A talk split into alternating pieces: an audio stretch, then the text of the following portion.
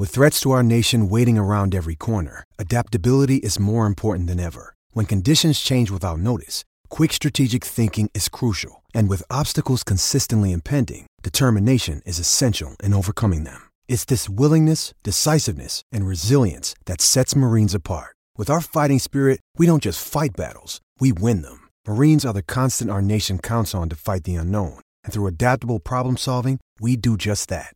Learn more at marines.com.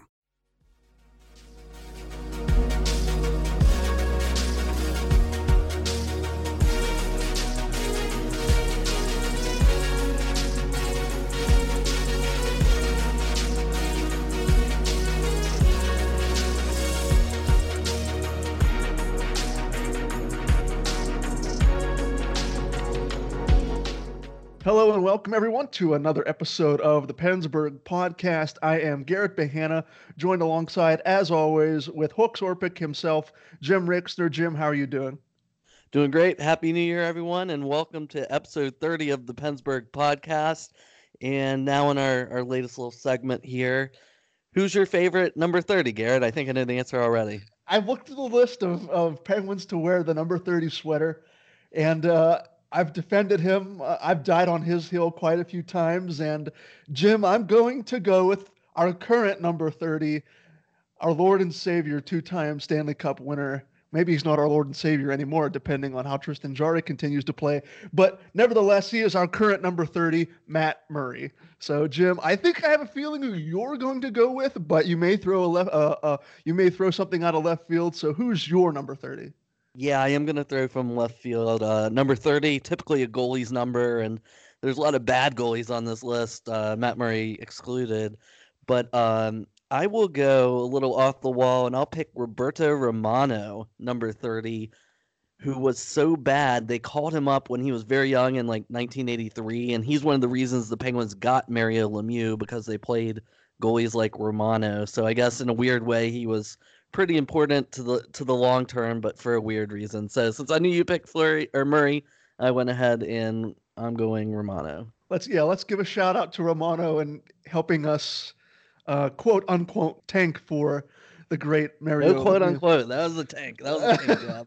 well, okay, 30 plus years later, we're finally admitting. Yeah, I, I, don't, I don't know. I don't know if the Penguins front office staff during that time will ever admit at least on camera, will ever admit to being a tank job. But at least, yes, we both know that it was a master class in tanking for Mario Lemieux. But Jim, uh, like you said, uh, this has been we're, we're, finally back into the swing of things after our holiday break. Christmas and New Year's are officially in the rearview mirror. Uh, there have there has been a lot of Penguins news since our last podcast, and uh, we're going to dive into the bigger tidbits of that news. First and foremost, uh, we're going to recap the most recent game the Penguins played, which was the four to three win against the Vegas Golden Knights on Tuesday, January seventh. And uh, Jim, looking at this game uh, in its own sort of context, the Penguins get out to a three nothing lead over the Golden Knights, and by night's end no pun intended. By night's end, they, they, they, were kind of sweating it out as the Golden Knights slowly clawed their way back. But the Penguins and Tristan Jarry, the starting netminder, held their own for the final few minutes of regulation to earn a hard fought four to three victory. Goal scorers being Brandon Tanev, Evgeny Malkin, Patrick Hornqvist, and Dominik Kahun. So it's kind of more of the same. You're getting contributions as you have been over the last several weeks, and we'll get into it more uh, as we talk about the other big news pieces uh, concerning the likes of Sidney Crosby and Jake Guentzel. But you're getting more production from Evgeny Malkin. He still looks to be on uh, a dominant pace right now. Dominik Kahun scoring a goal is always good. Uh, Brandon Tanev getting on the score sheet, hit, you know, uh, I, I, keep I keep punching myself in the face looking at the Brandon Tanev contract when it was assigned back in the free agent period. Now seeing what he does on a nightly basis, I don't know if I could have been more wrong. But Jim, I'll hand it over to you to get any uh, any of your thoughts uh, when looking at this four to three victory for the Penguins over the Golden Knights it was a great game. What kind of stands out to me is that was the fourth game in six days for the Pens. Really tough stretch. It started, they played at home against the Sharks on Thursday, then at Montreal on Saturday, home against Florida on Sunday, quick turnaround there, and then had to fly all the way out to Vegas for Tuesday night, switch all the time zones, all that nonsense. So, just in general, I thought the team was kind of worn down in Vegas. You saw that they got badly outshot, and that's where uh, they had to rely on Tristan Jar- Jarry a lot in that, especially in the second and third period, to hold him in there and and make sure they stayed in in front, which he did, and that stood out to me. And yeah. Um, hopefully now with two days off before the Colorado game, hopefully they can find a little bit more momentum, a little more edge, a little more energy to keep going. But yeah, like you said, um, they've just kind of found some ways on most nights to get a point or get a win or or figure out if it's a different guy stepping up each night to join at this point Malkin and Rust who have been there every night. So yeah, it's been impressive to watch this team kind of grit it out and do some things that maybe they haven't done in in years past to show that edge and show that fight to really keep going even when the circumstances are against them whether it's injuries or travel or what have you. I, I agree with you jim. And you know looking at the penguins in the, in terms of the big picture you know they're 26 12 and 5 on the year currently third in the Metropolitan Division with 57 points, and the Hurricanes are behind them with 52 points at time of recording. They're seven two and one in their last 10 games. We, we haven't talked about the, the the big news item that being the the unfortunate injury to Jake Guentzel, losing him for four to six months. But it really has been the tale of this season with the amount of man games and the amount of players. And these aren't just, you know, third, fourth line grinder esque players. These are big name players that the Penguins are losing for long periods of time. And the fact that this team is buying into whatever Mike Sullivan is selling to them in their practice sessions and behind the bench during game day, it, it really is fascinating to watch because – Jim, I think you and I both, you know, you know, when when Sidney Crosby went down with the sports hernia surgery, and and now with Jake Guentzel going out, and and Bryan Rust being injured, Patrick Hornqvist being injured, you know, I could keep going and listing off all of these names of players who have been hurt throughout this season. It would be easy for the Penguins to to just surrender, and, and you know, nobody nobody uses injuries as an excuse, but it, it's quite easy to look at the lineup that they're icing and, and but the before and after, I guess you could say, of all of the all of the star players that they had that they could theoretically ice if everyone was healthy compared to who they're icing now on a nightly basis with all of these injuries. It's easy. It would have been easy for the Penguins to fall into the into the pits of the Metropolitan Division, and they've done the exact opposite, which is quite amazing when you think about it. How they've gotten all of these players to buy in, even in the face of all of this adversity, and uh, Jim, I think we're going to get a little bit of good news with the uh, very soon return of, of Sidney Crosby, who looks to be in the final stages of his rehab from that sports hernia injury. So, Jim, uh, you know, looking at this last stretch that the Penguins have, have been on, like I said, seven two and one in their last ten, you really couldn't ask for anything better than you know what the Penguins have delivered over this last stretch of games you can't ask for much better because um, they're just finding ways. And a guy you touched on, it just seems like Jake Guentzel went out of the lineup now four games ago, and Patrick Hornqvist has been back for six games from his latest injury. And you look at it, Hornqvist has four goals and one assist in those last six games since he's been back. So it's kind of like you lose Guentzel, and that that that stings a lot. Obviously, it's going to be very tough and a big storyline for how the Pens look to replace him. But it, it helps when you have Hornqvist pop back up in the lineup, and not only is he back, He's got four goals in the last six games, all of them at even strength too, by the way. So just stuff like that, it, it feels like you know the injuries obviously have been a very important part of what's gone down, and obviously you know it, it's tough because like you were saying, you can't just replace a, a Sidney Crosby or a Brian Dumoulin or a Jake Guentzel. Those guys are just too talented, and no one else really that you move up the lineup is going to be able to do what they can do, except for you know obviously Malkin can replace Crosby to an extent, but um, from that point, I, I think their just battle is impressive and just the way they've done things, no matter what it, it's been, if it's been a Zach Aston Reese or Brandon Tanev or Teddy Blueger stepping up in a key moment, or Kahun's been great. McCann has had like a, a goal scoring drought in recent days, but you know, it seems like it could be a hero at from any line or any point of the lineup on any given day. And then again, like I, I don't think you can say enough really about what Guentzel did when he was healthy, as as well as Malkin and Rust on that first line. They've really kept the Pens afloat because they've been so consistent and they've been so great. So that that's a big key too, I think, as well when you look at it. When talking about the absence of Jake Guentzel for the next four to six months, uh, obviously a guy that I don't think the Penguins can replace very easily. Uh, however, if there is a player that could soften the blow to lose Jake Guentzel, it very well could be the captain, Sidney Crosby, who, as I mentioned at the start of the show, is nearing, very nearing uh, the end of his rehab process for the sports, sports hernia injury that he suffered uh, almost two months ago. And uh, so Jim, we, we obviously don't know when Sidney Crosby, we don't have a firm date for when Sidney Crosby will hit the ice for a game. But there are there have been encouraging signs in recent days. Uh, the the captain has gone with the team on this western this western road trip. He has been skating by himself. You know, we keep uh, we keep our eye on on the Penguins Twitter handle and and Pens Inside Scoop. Those guys who are giving us uh, the inside track on what's happening during practice, and we keep looking and waiting to see if Crosby is going to join the regular line rushes for practice. He hasn't done that just yet. He keeps skating on his own. But uh, Jim, obviously, like I said, we don't know a firm timetable for when Crosby is going to return. But you have to think if he's joining his team on this Western swing, you know, we're five or six weeks out from when he had surgery. You'd think, given the initial timetable for when he was set to be fully recovered, you think it would be happening soon. So, Jim, you know, if you want to look at their upcoming schedule, like you said, they have the the following game on Friday, January 10th against the Avalanche, then Sunday the 12th against the Coyotes, Tuesday, the 14th against the Wild. I'm not saying it could be any one of those next three games, but Jim, you have to think, you know, he, he continues to ramp up his participation in skating. You think the next be joining his team for a full practice, full contact practice.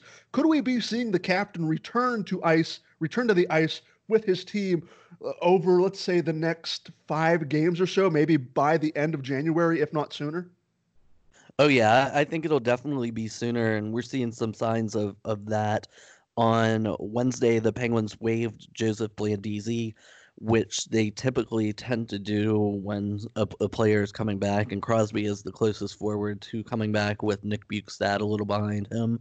Um, Cross, so there could they could in in recent days, you know, if Blandisi clears, then send him down, and they would still have either Andrew Agozzino or Sam Lafferty now as their 12th and 13th forward. So that's that's a kind of a sign. It's not a surefire sign that Crosby definitely will play Friday night, but it, it certainly is a sign that his his return is getting close. And like you said, he's been um, ramping it up recently. He started skating on his own on December 10th, which is about a month ago from now, and that's that's a good sign as well. And he's joined the team for a couple practices, and then he's kind of clarified, oh, it's it's only because of the ice time availability.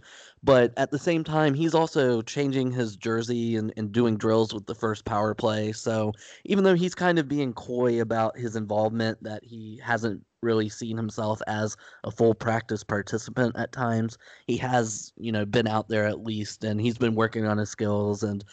Um, he will have to get that official contact practice, but you look at it, even Wednesday, the team had an optional skate. They stayed over in Vegas last night, which I'm sure was fun. Uh, the team had a lightly attended skate with not that many people out there this morning or Wednesday morning for the Pens, and Crosby was one again. So I, I think it's close. I don't know if he intends to play Friday or Sunday, but the, the fact that he went on this trip certainly means that he's getting closer and working with the team is what's going to get him there closest. Um, I, you know, I would certainly think by the home game next Tuesday against Minnesota that that could be a game that he's back for. But I don't think it's out of the picture right now that he could play Sunday or even Friday, really, if stuff comes together. Um, a big key: watch what happens on Thursday when the Penguins practice today as this podcast drops if he is back with the team full skate or if he is on a regular line taking regular line rushes that obviously is a sign i doubt the pens are going to say for sure he'll be you know he'll be the game time decision officially. But if he takes a full contact practice and if he's skating like say with Bryan Rust and Jared McCann or something, that that's probably a pretty good sign that Friday could be the night. And if he's not, maybe maybe Sunday or maybe Tuesday. We'll just have to keep being patient and see when that might be. And you know, like we said at the start when talking about Crosby, you know, he his presence alone on that first line, you know, is something that teams have to account for. And it, it like I said, it would soften the blow when dealing with the unfortunate loss of Jake Guentzel, dealing with that upper body injury, I believe that was uh, suffered in the win against the Ottawa Senators on uh, December 30th. Correct me if I'm mistaken, Jim. But uh, this Jake Guentzel injury, you know, out of all the players that could have gotten injured, this is probably the one. This is probably one of the worst injuries that the team could have sustained. Uh, you're, you're, you're talking about the team's best, just straight up best winger and presumably he was going to play alongside Sidney Crosby uh, when Crosby was going to make his eventual return. But now that he's out, presumably for the rest of the regular season, if not the entirety of the season, even when talking about a potential playoff run, now that Guentzel is out for the foreseeable future, uh, there ha- there has to be talk about using his six million dollar cap hit, putting that on long term injured reserve, and the Penguins having some cap flexibility you know, if they are going to want to go out and if Jim Rutherford is going to work the phones for a potential trade for uh, a, a, big name winger.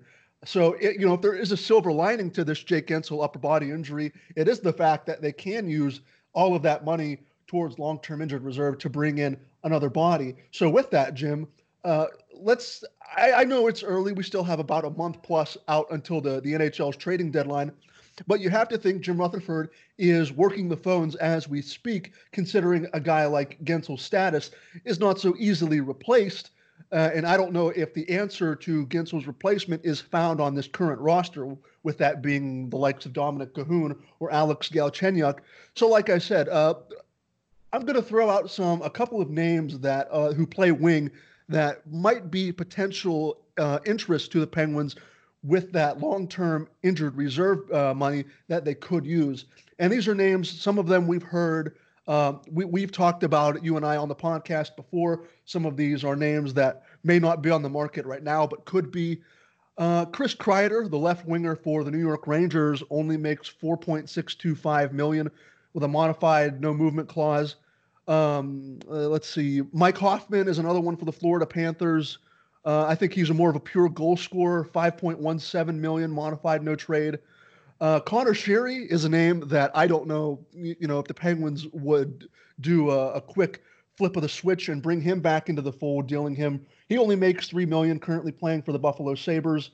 Tyler Toffoli is a name that we talked about, uh, the right winger. We talked about him on the pod a couple of weeks ago. Right winger from the Los Angeles Kings, only making 4.6 million. Uh, Jim, are there any names that come to mind when looking at the flexibility the Penguins have when dealing with this long-term injured reserve cap relief? Any names that come to mind for you in your research that you think might be a good fit to try and replace Jake Guentzel? A couple of the ones you named, I think that to me, Chris Kreider is a player who definitely is going to get traded within the next two months because that's how the Rangers operate. And they've, whether, you know, all their guys who get to that age, they pretty much move on from. So I, I he's a guy that's going to be out there. I don't know what his price would be. I'm sure they'd want a first round pick plus more for him. So I don't know if the Pens would be interested in meeting that price, but I think in terms of just like size and his skill and his past production that to me Chris Kreider would be just a perfect ideal fit for this Penguins lineup if they could make it happen, which is always the question mark. But um, like you were saying, there's there is no financial ramifications to the salary cap about that now. Like they they'll be able to get whoever they want. So to me, Chris Kreider sticks out. Tyler Toffoli I like as well. And Jim Rutherford was talking about that. That even though Toffoli is a right-handed right winger, that doesn't necessarily mean anything because the Penguins like how Jared McCann and Dominik Kahun can kind of play both sides and play the left wing as necessary. So I, I don't think the Penguins would be you know biased if like oh Jake is a left wing, we need to add a left wing. I think they'll be flexible enough that they're going to try to add a good player, which is something that Jim Rutherford said as well that he's not interested in just picking up a forward. Like he he pretty much hinted like he wants a guy that can play in the Pens top six. So um, that's where I would go. Conor Sheary, I don't think the Pens are interested in him. He fell out of Mike Sullivan's good graces, so I don't think they would have much appetite to bring him back. But I mean, his he's his past is worth you know being a talking point at least. Um, the other names I look at, Brandon Saad in Chicago, it's probably going to take a really big offer for them to want to move him because his contract still has a few more years on it. But I think he's a guy that always should be, you know, of interest to the Penguins and to Pittsburgh for what he can do. And then uh, Jason Zucker from Minnesota is another guy that Minnesota has reportedly been close to trading a few times. And who knows if he fits in their plans or even what our old friend Bill Guerin up there wants to do if he if he would consider selling on that and moving on and getting younger, or if he's going to keep Zucker and try to make a run at the playoffs for them this year. So to me, those are the names that I would kind of be looking at first and foremost, like Kreider, Toffoli, Saad, Zucker, someone like that that you know can play a top six wing role and replace what Guentzel did. Yeah, I agree with you. It's going to be really interesting over the next month plus, getting closer to the trading deadline.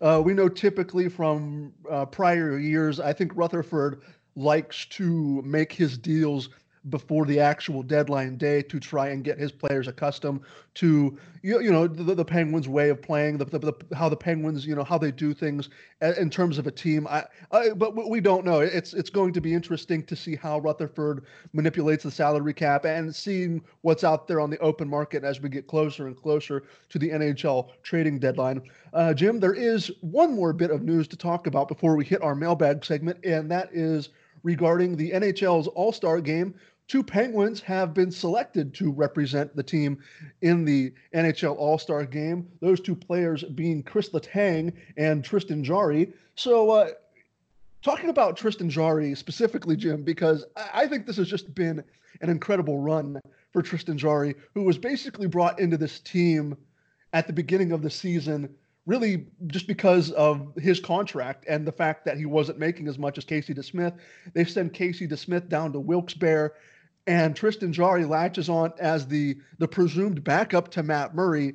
And uh, boy, how how things have changed. Tristan Jarry now being rewarded for his play after you, you know after going 14 6 and 1 this season with a 204 goals against and a 934 save percentage. Certainly worthy i think in my opinion of being represented in the nhl all-star game. Chris letang well, we also we, you know this isn't his first go around we know uh, chris letang's importance to the team. And uh, with 28 points in 35 games this season certainly worthy of an all-star selection uh, in his own right. But jim I, I think that the biggest point about both of these players making the All Star game uh, is that of Tristan Jarry and the ride that he's been on throughout this season. You really couldn't write a better story than what we've seen out of Tristan Jarry so far. No, you couldn't. And it, it has been unpredictable because he was just a guy, like you said, that before this year, he really hadn't found his footing at the pro level. And even in the AHL, he wasn't always the better goalie between himself and Casey DeSmith. So it, does, it's it's deserved because Tristan Jarry's numbers are the pretty much the best in the league for goaltenders right now with goals against average and save percentage his uh, sample size is growing all the time, and he's almost played half the games the Pens have played as they've leaned on him heavily. And uh, he's another big reason that you can't compliment enough for these past 10, 15, 20 games with the Penguins really hanging in there without guys like Crosby and Dumoulin is because of the play of their goalie. So yeah, he's he's worth it for sure to go to the All Star game. I kind of of worry about that or wonder maybe if you know a goalie in that format. It's a three on three format in the All Star game, so there's a lot of goals, and you kind of worry because like the baseball situation where if your hitter is in the home run derby, a lot of times it'll mess up his swing, and then he goes on a slump. I think a lot of times after the All Star game. So I, I kind of had that in mind about goalies. I don't know if there's the statistical evidence about that, but I could see that you know, kind of messing with them because it's only three on three and a lot of goals do get scored. So we'll see how that goes for him. Hopefully, it won't take any wind out of his sails so far from what he's done. And yeah, Chris Letang, like you're saying, this I think is his fifth All Star game or sixth nod. So he's he's a pro at this. He's done it before, and he's always a fun guy to watch on the skills competition, whether they have him do the passing drills or the skating backwards or you know whatever he's doing. So I know a lot of people don't even tune into that, but if you do, that's always one of the the better guys to keep an eye on. So that'll be fun towards the end of this month to see how that goes. And you know, as I felt bad for Jake Guentzel since this was going to be his year to be the All Star for the first time, and you know, just one more thing that got ripped away, which is unfair, but that's how the season's going this year. Yeah, yeah, that's yeah. I couldn't say it better. That's that's how this season has gone this year, unfortunately. Uh, but like, yeah, I, I, agree with you, Jim. It, will be fun. You know, I, I always like tuning into All Star Weekend. You know, just sit around and you know, I personally like the skills competition aspect of it. So you know, I get a little bit of enjoyment out of it. It'll be fun to watch, like you said, Letang and, and Jarry showcase their skills on. I guess you could call it a national stage. But uh, yeah, it'll be fun later this month to see what both Penguins can do at the All Star game. Uh, we're going to switch gears now into the best segment of the podcast. It is our mailbag segment for longtime listeners, first time listeners who are interested or maybe don't know what this mailbag segment is. Uh, every every week, I will send out a tweet from our PensBurgh podcast Twitter account at PensBurgh Pod asking for listener questions through Twitter, and uh, we'll, we pick the best ones to talk about and discuss uh, in our mailbag segment. No question is off limits. We love talking about anything from hockey to the, the thing I'll never forget is the predator warfare question we got a couple of pods back. Uh, no question is off limits. We love getting the listener interaction from all of you guys who listen and take the time to tweet us. Uh, but Jim, you'll get first crack at uh, this week's mailbag like you always do. And uh, our, our friend Cole Delvecchio is back, and he's back with a very simple question. Is Mike Sullivan a low key genius? Thanks, Cole. And I would say he's actually a high key genius. I don't I don't think it's hidden at all. Um, you know, obviously every button he's pushed just about this year has worked, and a lot of the Penguins' fight and attention to detail and just everything they're doing traces back uh, directly to their coach. So, yeah, I'd give uh, Mike Sullivan all the credit in the world. I, would call him a genius all day long. What about you, Garrett? Yeah, uh, I've seen some rumblings early on that Mike Sullivan really should be the front runner for the Jack Adams Award. And considering all the adversity that this team has gone through and the fact that, you know, they've won as many games as they've, as they've had in the last 10 games without all of these superstar players, you know, I think they, he only had a full healthy team, the, the fully projected healthy team for one game early in the season. So the fact that he's been able to get his players to buy into his message and you know, like you said, the attention to detail, and everyone is still fighting. You know, there isn't a really, you know, every once in a while you'll get a stinker, and that just happens over the course of an 82 game season. But they're buying in, and you know, they're still tenacious. They still want to win. It's just a testament to Mike Sullivan doing the best with what's given to him at this point. I I, I agree with you. I think he is a, a high key genius. I agree. All right, DJ writes in and asks us why didn't the Steelers take Lamar? So why, Garrett? Why didn't they do that? Um, I think Lamar was taken at the end of the first round by the Ravens, and I forget who did the, the Steelers took Terrell Edmunds. I think was that the draft that they took Terrell Edmunds. So, uh, yeah, I don't think the Steelers were going to commit to Lamar Jackson at the time with a healthy Ben Roethlisberger. Uh, so unfortunately, he's with the Ravens now, and we're going to have to deal with him for the next 10 to 15 years. But I think there is another part to this question, Jim. Yeah, well, the Steelers didn't know Ben's arm was going to fall off, and I think it's a rule that they have to draft a linebacker with every first round pick. So yes, yeah. he doesn't play linebacker, so there you go. Okay, uh, so DJ says his real question is Will it be better use of an asset to trade Galchenyuk or keep him as depth that might catch on, like a rental acquisition could? Maybe even getting getting to sign him instead of going UFA? Uh, the the the season of Alex Galchenyuk has been uh, a strange one to say the least, and uh, as it currently stands, with the absence of Jake Guentzel now, unfortunately, uh, I don't know if trading Galchenyuk. It, it, it, could happen. He could be in a package to get a, a more high-profile winger, uh, like we saw, like we talked about earlier. But I think keeping Galchenyuk at this point and hoping that it works out, you know, maybe I, I don't think w- what we expected earlier in the season, you know, maybe 20, 25 goals. I don't think that's going to happen necessarily at this point. Um, so I think using him as depth, the way you worded that question, as a depth player that might catch on like a rental acquisition, I think that's the best case scenario at this point. And you know, we don't know the future. We don't know how many more players, how many more forwards could get injured. Uh, so I think, I think keeping Galchenyuk for the remainder of the season might be the smarter thing to do at this point. And um, and I don't know I don't know if they're going to sign him. I think we talked about this on an earlier episode of the podcast. I think given his production to this point in the season, it's been pretty up and down, mostly downs more than ups. Uh, I don't know if it's worthy of a long-term contract extension. I think we've talked about that. I, I personally don't think he's going to get re-signed by the team. Uh, but Jim, looking at the the hole left by Jake Guentzel, do you think it, it, it makes more sense to keep Galchenyuk, or who knows, maybe like I said, package him for a, a bigger winger down the line? I would take this latter of those options at packaging him uh, because they did. He even got the first crack when Guentzel got hurt. Galchenyuk played with Malkin and Rust, and again that didn't work. That didn't last. He only has four goals so far this season, and the year's more than half over. So I mean, 20 goals is just way, way out there. There's no way he's gonna come even close to that. Um, I don't think there's any chance in the world that the Penguins would be interested in re-signing him just based off this season. It it hasn't meshed. It hasn't worked. I guess whatever you want to say to be nice about it is fine. But yeah, it's just been a big disappointment, and he hasn't done what he was expected to do, and I'm sure what he was expecting himself to do. So.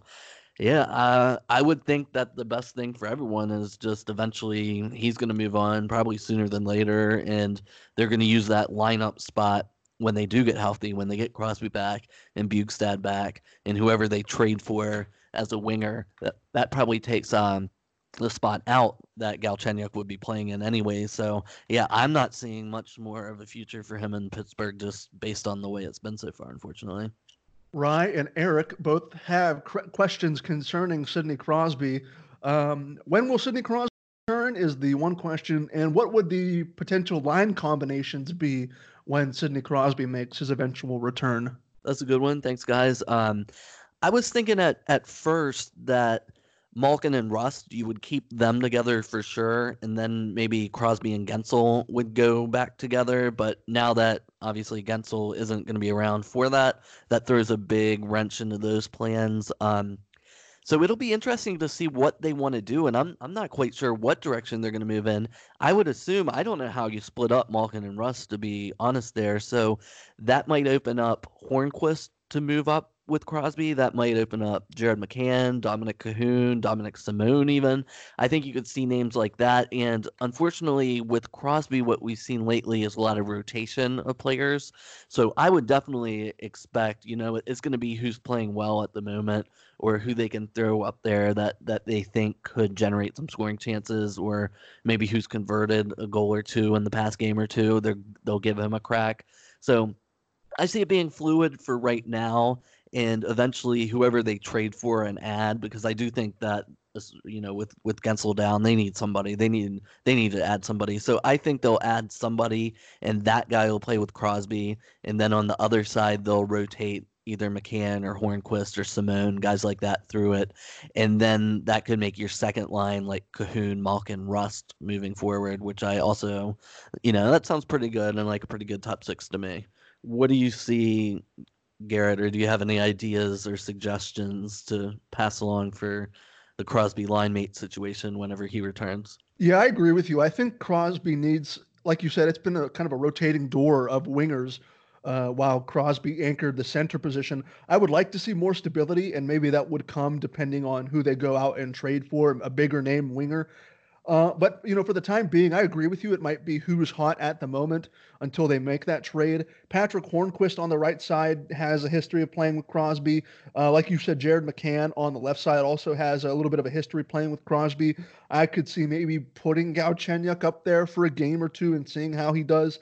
Uh, I don't think that would last long at all, to be quite honest with you.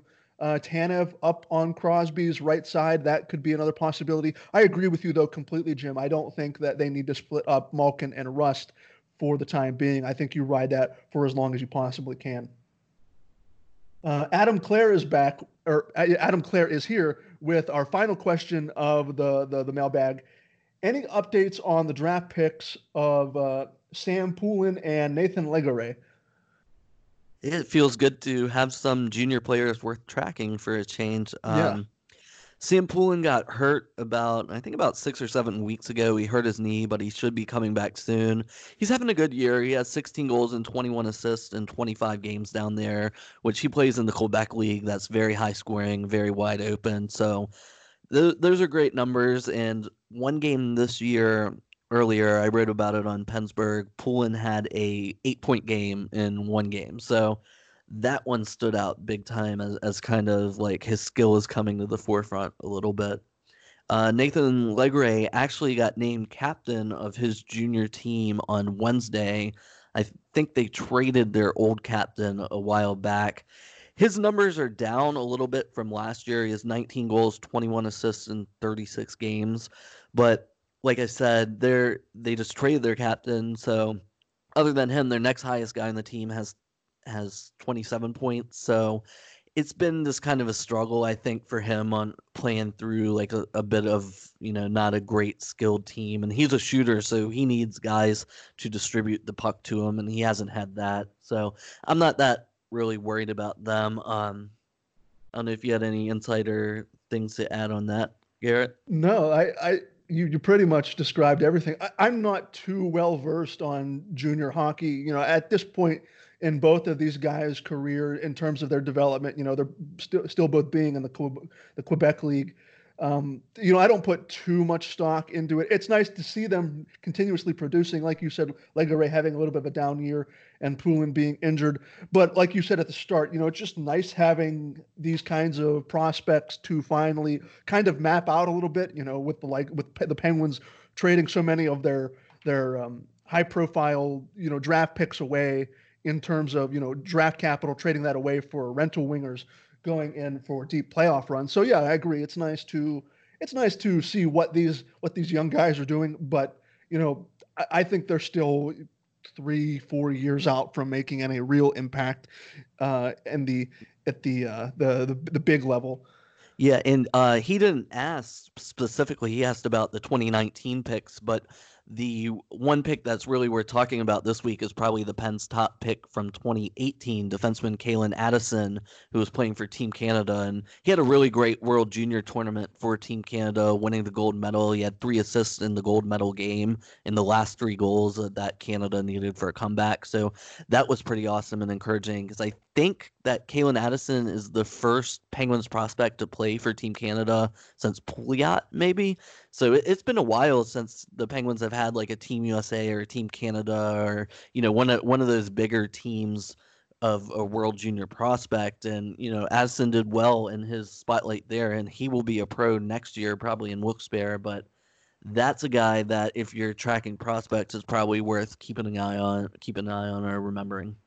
Yeah, like, you know, like I said, just having the ability to to watch these prospects grow. It's not something that, at least in recent Penguins history, you're used to seeing because so many of the draft picks just get traded away in in big time trade deadline trades. But yeah, that, that should just about do it for this episode of the PensBurgh podcast. Uh, Jim, do you have anything else left you want to add before we get out of here? Nope, that'll do it. Thanks everybody for joining us, and we'll catch you next time. For those interested, you can follow along all season and stay notified when new episodes of the PensBurgh podcast go live. Uh, we are on Apple Podcast, Google Play, I believe Spotify as well. Uh, subscribe to your streaming podcast platform of choice. Follow along, get notified when uh, we put out the weekly mailbag question on our PensBurgh podcast Twitter account at PensBurgh Pod. Follow our main PensBurgh account on Twitter as well, Twitter and Facebook at PensBurgh. And uh, that should just about do it for Jim Rixner, Hooks Orpik. I have been Garrett Bahana. Thank you so much for listening to another edition of the PensBurgh Podcast, and we will see you next week.